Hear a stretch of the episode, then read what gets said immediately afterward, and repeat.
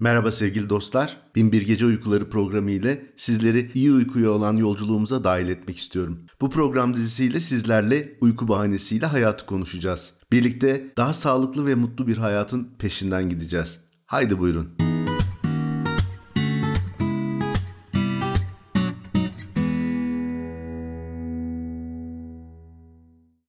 Sevgili dostlar, bugün size uzun ve sağlıklı bir ömrün sırlarından birini açıklayacağım.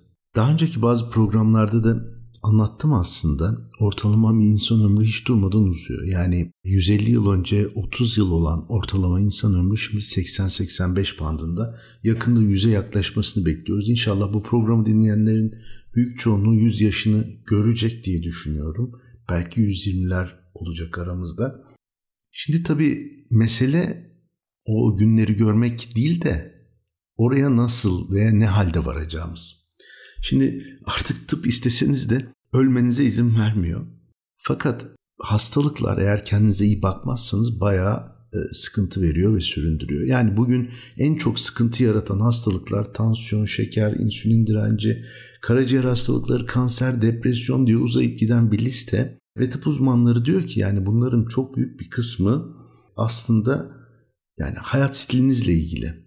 Yani dolayısıyla bizim yaşam biçimimiz ve tercihlerimiz bunu e, şekillendiriyor veyahut da daha genç yaşlarda bunlarla karşılaşmamıza sebep oluyor. Aslında uzun ve e, sağlıklı bir yaşamı hedefleyen, genç kalma konusunu hedefleyen tüm araştırmalar, tüm e, çalışmalar insanı böyle sağlıklı sağlıklı yaşatıp çok ileri bir yaşta küt diye öldürmek hedefine sahip. Ben size bugün işte tam bu noktada çok önemli olan bu sirkadiyen ritmini ve bunun sağlıklı ve uzun ömür için nasıl kullanacağını anlatacağım. Bu, bu konu çok önemli çünkü aslında Amerikalılarda ve Amerikan üniversitelerinde ciddi kürsüler falan var bu konuda. Bizim Türkiye'de çok fazla üzerinde durduğumuz bir konu değil belki. Şimdi bu nedir? Bir kere sirkadiyen dediğimiz şey günlük döngü diye Türkçe'ye çevirelim. Tüm canlıların içerisinde 24 saati düzenleyen bir saat var. Yani günün 24 saatini ayarlayan, düzenleyen bir saat var. Hatta bir tane değil, 10 tane değil, 100 tane değil, milyonlarca var. Yani her hücrede aslında bir saat var. Hücrenin nükleusunda gen ol bir gen olarak kodlanmış bir saat var ve bu günün hangi saatinde o hücrenin hangi maddeyi sentezleyeceğini, nasıl davranacağını biliyor ve dikte ediyor. Dolayısıyla aslında merkezi bir saat üstünden genlerimize seslenerek, burayı yönlendirerek bütün vücut bir saat ve bir tempo doğrultusunda ortak hareket ediyor. Şimdi bu bir kere bir insanda bir günlük döngü nedir? Bir buna bir bakalım isterseniz. Yani mesela gece 2'de en derin uykuda oluyoruz genel olarak. Gece 4 gibi vücut ısımız biraz biraz artmaya başlıyor. Sabah 8 gibi melatonin salgısı azalıyor. Uyanma ve ayılma prosesine geçiyoruz. 9-10 gibi sindirim sistemimiz, sindirim hormonlarımız aktif hale geliyor. Yine 10-11 gibi beynin uyanıklık seviyesi zirveye ulaşıyor. Öğleden sonra kaslar daha aktif hale geliyor. Akşam mesela tekrar melatonin salgısı başlıyor. Vücut ısısı düşüyor. Stres hormonu seviyesi düşüyor. Artık biz uykuya hazırlanıyoruz ve belli bir saatte de artık uyumamız gerekiyor. Ve bu neredeyse her gün kusursuz şekilde tekrarlanıyor ama nasıl oluyor bu? Şimdi bu kusursuz sistem diyoruz da kusursuz sistem aslında tam da kusursuz değil. Yapılmış çok güzel bir deney var. Mağarada geçiyor. Gönüllü denekleri zifiri karanlık bir mağaraya ışık görmeden 32 gün kalacak şekilde kapatıyorlar. Bu deneyin sonucunda şunu görüyorlar. Aslında insan güneş görmediği zaman bir günü 24,5 saat gibi yaşıyor. Yani bizim saat yarım saat geri kalıyor. Demek ki bu saati her gün ayarlamak gerekiyor. Şimdi biz ışığı, e, güneş ışığını saatimizi ayarlamak için kullanıyoruz. Her bir gözümüzde beşer bin adet melanopsin adı verilen hücrelerden var. Bunlar mavi ışığa ayarlı sensörler. Bu sensörler gözümüz kapalıyken bile ışığı hissedip beynin Süprekiyazmik e, nükleus isminde bir kısmına iletiyorlar. Burası da işte tüm vücuttaki hücreler için saatleri ayarlama enstitüsü. Burası da bütün vücuttaki hücrelere talimat veriyor. Şimdi şöyle bir şey düşünelim. Yani güneşe çıkmadığımız böyle yağmurlu, puslu, pis bir gün hayal edelim. Ofiste geçirmişiz günü. Akşam karanlık olmuş. Eve gitmişiz. Ev ışıl ışıl. Mavi ışık yayan bir sürü ekran önünde oturuyoruz saatlerce. Şimdi bu tabii bu saatin kafası karışıyor değil mi? Çünkü bizim 2 milyon yıllık geçmişimizde böyle bir konu yok. Bakın mavi ışığa duyarlı bu melanopsinler. Kırmızı ışığa değil. Neden? Çünkü kamp ateşinden alışık ona. Ama mavi ışık onun için gün ışığı anlamına geliyor. Şimdi enteresan şekilde alakasız zamanlarda yemek yemek de bu saatin kafasını karıştırıyor. Yani gece yarısı yenen bir yemekte birçok fonksiyonu darmaduman ediyor. Şimdi peki bu neden önemli? Sirkadiyen ritim artık yani uykuyla ilgili konuşan benim gibi e, çok konuşan adamların ağzından düşmüyor ama aslında sadece uykuyla ilgili değil bütün metabolizmayı ayarlıyor.